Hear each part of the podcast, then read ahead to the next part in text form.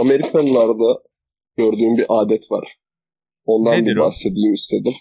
Abi adamlar daha önce izledikleri veya izlemedikleri bir filmle daha önce dinledikleri bir albümü aynı anda açıyorlar. Aynı anda başlatıyorlar. Aşağı yukarı aynı sürede, atıyorum bir buçuk saatlik film, bir buçuk saatlik albüm veya iki albüm aynı anda başlatıyorlar abi ve beraber dinleyip izliyorlar.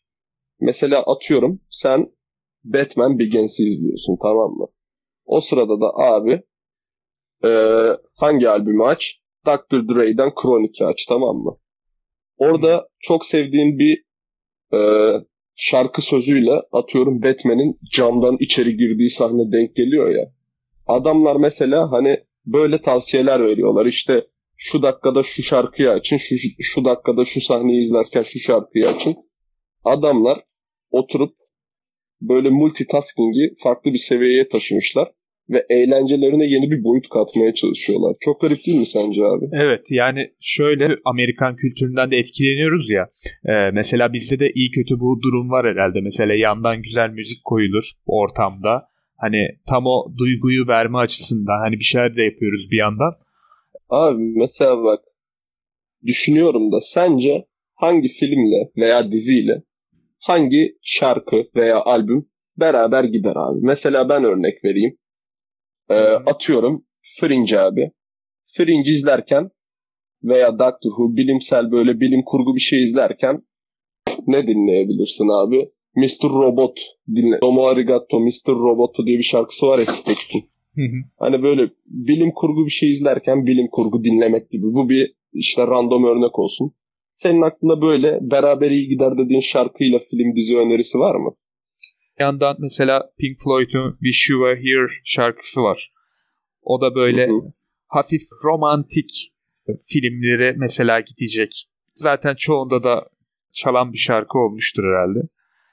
Hemen böyle zaten hı hı. öyle şarkılar var ki biliyorsun direkt filmi canlanıyor. Yani şarkıyla özdeşleşmiş bildiğin film. Yani filmden öteye geçmiş şarkılar var değil mi baktığımız zaman?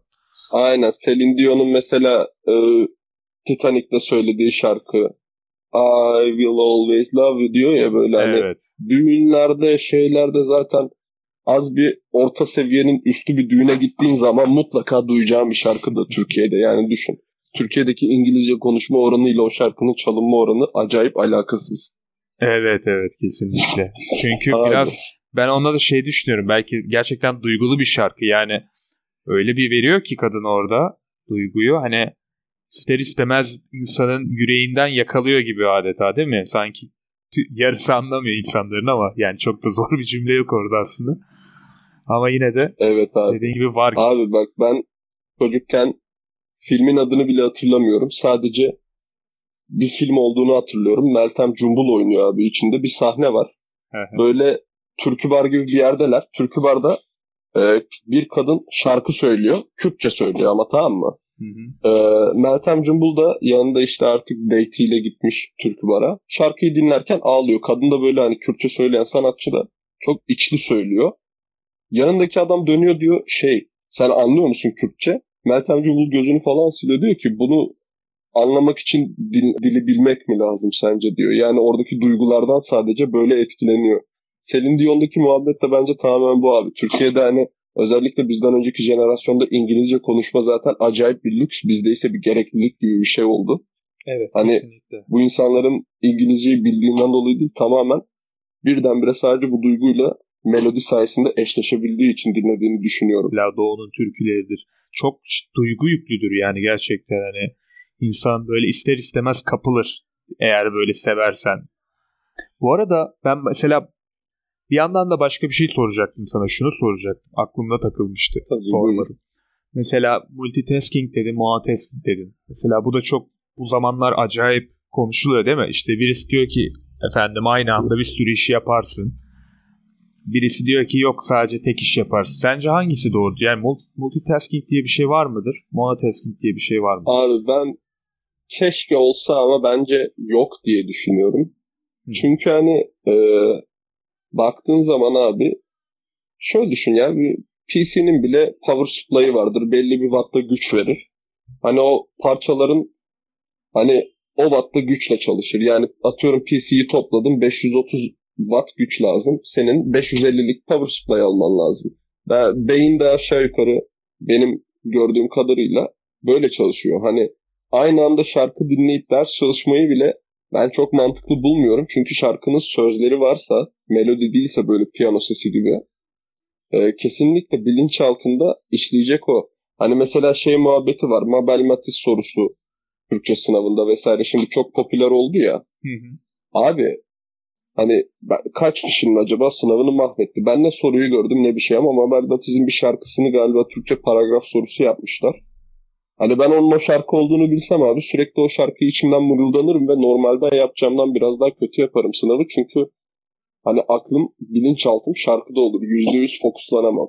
Evet. Yani bir işte başarılı olmak için yüzde yüz elli fokuslanmak lazım. Hani eğer gece rahat uyuyorsan başarılı değilsindir abi. Mesela bak, benim şu an sana şu konuda gerçekten katılıyorum. Bu. Okuduğum kadarıyla yani en azından belli somut araştırmalar neticesinde zaten beynin e, monotasking yapabildiğini göstermiş araştırma ve mantıklı zaten şöyle evet, düşün. Ben de böyle bir şey okumuştum. Saniyelik, yani saniyenin bilmem kaçında zaten e, o ilgiyi değiştirebiliyorsun. Hani kafana atıyorum, telefonla konuşurken bir yandan araba sürüyorsun değil mi?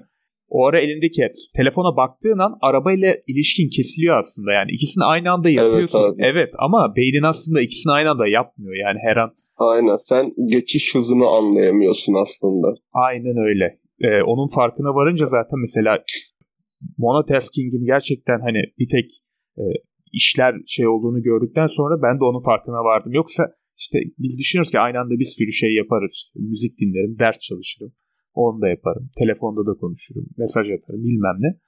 Abi ben de multitasking yaptığını sanan insanlar aslında birden fazla şeyi aynı anda yapıp hepsine normalde elde edeceği başarının yarısını falan elde ediyorlar. Kesinlikle çok demek. Doğru. Yani multitasking'de başarılıyım diyen bir adam monotasking'de Allah bilir ne kadar başarılı olacağının farkında bile değildir yani. Multitasking olayına ben kesinlikle inanmıyorum zaten. Hani senin okuduğuna ben de çünkü benzer bir şeyler okumuştum. Ya mesela verdiğin örneğe bile bak abi. Trafik sırasında seyir halindeyken telefonla uğraşmayın diye boşuna uyarı yapmıyorlar.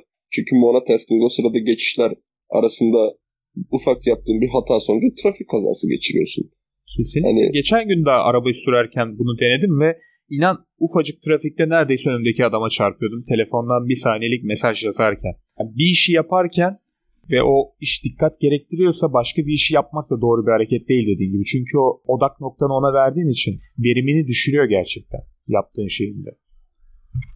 Gerçekten abi bir işin hakkını vermek var, bir de bir işi yapmak var. Yani bizim insanımız biraz daha yapmayı tercih ediyor hakkını vermek yerine. Her alanda baktığında, ama hakkını veren birini bulduğumuz zaman da yere göğe sığdıramıyoruz. Evet, evet. Abi Japonlar ve Japonları yere göğe sığdıramıyoruz veya Alman ekolü.